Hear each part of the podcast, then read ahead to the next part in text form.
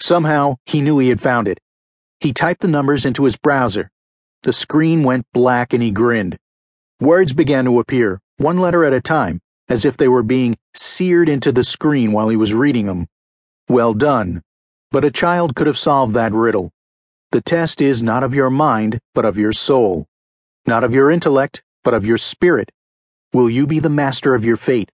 The truth is far down the rabbit hole. How deep are you willing to go? Conrad shuddered.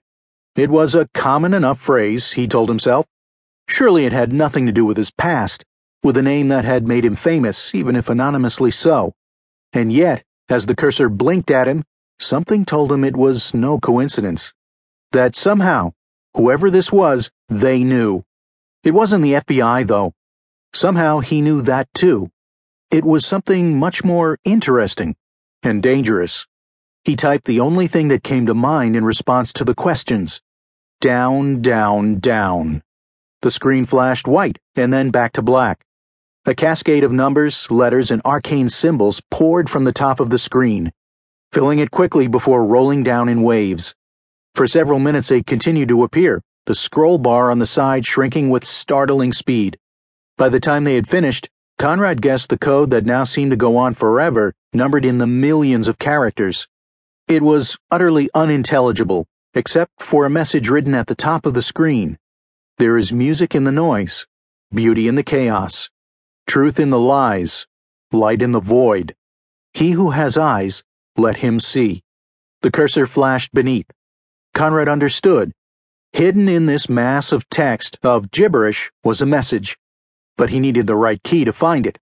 Conrad considered closing out and going to bed. Maybe seeing if the cute barmaid was still up. Leaving this behind before he did go too far down whatever rabbit hole he had stumbled upon. Considered it so strongly that he actually grasped the top of his laptop screen and began to pull it shut.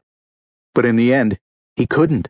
The need to know had always been what had driven him, both to great heights of ability and infinite depths of obsession. And if he stopped, where would that leave him? Waiting here until someone found him? Until the authorities tracked him down. Who would be the master of his fate then? The captain of his soul. The light clicked on in Conrad's brain.